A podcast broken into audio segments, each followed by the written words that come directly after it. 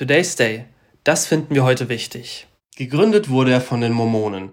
Die Hauptstadt ist Salt Lake City. Man hat sogar eine eigene Staatswaffe, den Colt M1911, namensgebend für das Volk der Ute, das auch heute noch dort lebt. Der Bundesstaat Utah, um den es hier heute geht, ist umgeben von Nevada, Idaho, Wyoming, Colorado, New Mexico und Arizona. 3,2 Millionen Einwohner leben dort. Fast 90 Prozent von ihnen sind Weiße. Und die Menschen in Utah mögen Kinder. Die Fertilitätsrate liegt bei 2,29 Nachkommen pro Frau. Die Verfassung betont die Trennung von Staat und Kirche. Man hatte Sorge, dass die Mormonen (sie stellen heute noch einen Anteil von über 62 Prozent an der Bevölkerung) zu viel Einfluss ausüben. Die Wohnstruktur ist ländlich, politisch sind die Republikaner führend. Für diese sind religiöse Werte von besonderer Bedeutung. Die Familie steht im Mittelpunkt ihrer Vorstellung vom Zusammenleben in einer Gesellschaft. Wikipedia-Wissen Ende. Immer eine gute Idee ist es, sich zu informieren.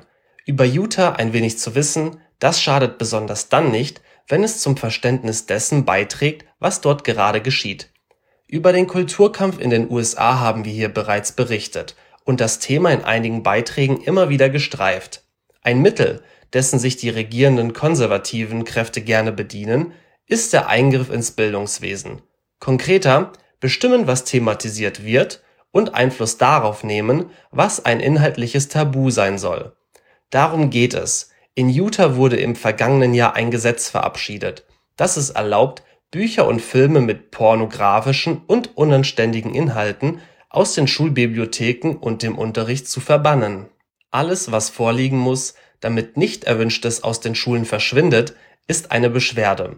Sodann entscheidet ein Komitee darüber, wie zu verfahren ist auf diesem Weg übermittelte Bedenken gegenüber Büchern gab es bislang reichlich, nicht nur in Utah. Eine Analyse von 1065 Missbilligungen solcher Art aus 37 Bundesstaaten, die meisten von immer den gleichen elf Verfassern zu Papier gebracht, kommt zu folgendem Ergebnis: Die Schreibenden wenden sich gegen Literatur, in denen es um mehr Toleranz im Miteinander geht. Eine Beschwerde, sie richtete sich gegen ein Buch, von dem man nicht vermutet hätte dass es auf den Index kommt. Die Bibel. Ein Schulbezirk (Davis County) unweit von Salt Lake City verbot das für Christen zentrale Werk. Aus Grund und Mittelschulen musste es nun entfernt werden. Und das, obwohl das verantwortliche Komitee keinen grundsätzlichen Gesetzesverstoß erkannte. Aber sicher ist eben sicher. Ausgangspunkt der erfolgreichen Beschwerde war der Ärger von Eltern die das Gesetz aus 2022 deutlich kritisierten. Diese fragten, warum nicht eines der sexgeladensten Bücher überhaupt verboten werde. Ein Werk, welches sich mit Themen wie Inzest, Masturbation, Sex mit Tieren, Prostitution, Genitalverstümmelung, Oralverkehr, Dildos, Vergewaltigung und sogar Kindesmord beschäftige. Als nächstes geht es wohl dem Buch der Mormonen an den Kragen KSL, ein lokaler Fernsehsender, berichtet davon, dass am letzten Freitag eine entsprechende Beschwerde vorgelegt wurde.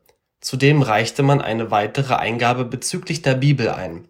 Ziel ist die Entfernung der Werke aus allen Schulen des betroffenen Distrikts, also auch aus Highschools. Den Eltern, die das Bibelverbot ausgelöst hatten, ging es um Protest. Sie wollten ihren Ärger über das Verschwinden von immer mehr Büchern aus Schulen Luft machen und die Liste der Literatur, die nicht mehr gelesen werden soll, sie ist lang. Wie man auf der Internetseite von PEN America erfahren kann, sind es mittlerweile 52 Bücher, welche im größten Schuldistrikt Utahs verboten wurden.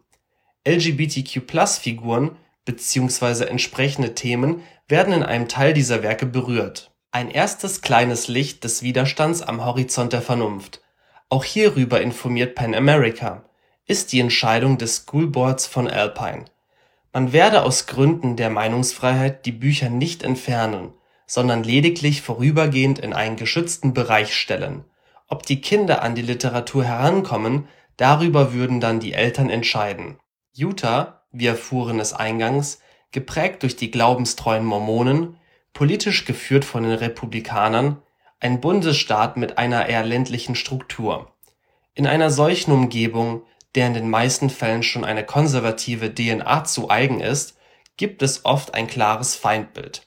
Alles, was vom Glaubens- und Familienideal abweicht, was Werte des Liberalismus repräsentiert, stellt eine Bedrohung dar. Wenn eine solche Haltung politisch angefeuert und somit verstärkt wird, dann mündet die so begünstigte, schon bestehende Abwehrhaltung schnell in Verbote und Ausgrenzungen. Und das ist meist erst der Anfang. Es könnte so einfach sein. Leben und leben lassen. Menschen so zu respektieren, wie sie sind. Dies kann nur gelingen, wenn man die eigenen Werte nicht über die der anderen stellt. Toleranz und dann Akzeptanz. Diese Grundsätze sind es, die eine Gesellschaft benötigt, deren höchstes Ziel immer Zusammenhalt sein muss und nicht die stetige Suche nach Trennendem. Darauf hinzuwirken und Interessen zusammenzuführen, Unterschiede zuzulassen, wäre zunächst die Aufgabe der Politik. So wie es sich jetzt darstellt, sind die meisten Republikaner im Moment weit davon entfernt. Und nicht nur in Utah, auch in Florida hat man einen vergleichbaren Weg eingeschlagen. Der Kulturkampf im heutigen Amerika, gerade auch durch das Warmlaufen für die US-Präsidentschaftswahl angefeuert, geschieht auf Kosten derer, die eine Gesellschaft besonders schützen sollte, da ihre soziale Stellung noch höchst fragil und ungesichert ist. Und es geschieht auf Kosten der nächsten Generation. Ihnen vorzuenthalten, wie vielfältig unser Zusammenleben sein kann, macht sie nicht zu toleranten, weltoffenen Menschen. Das ist intendiert und gleichzeitig gefährlich, denn ein friedliches Zusammenleben, es wird so immer schwerer. Today's Day, ein Projekt von netkiosk.digital.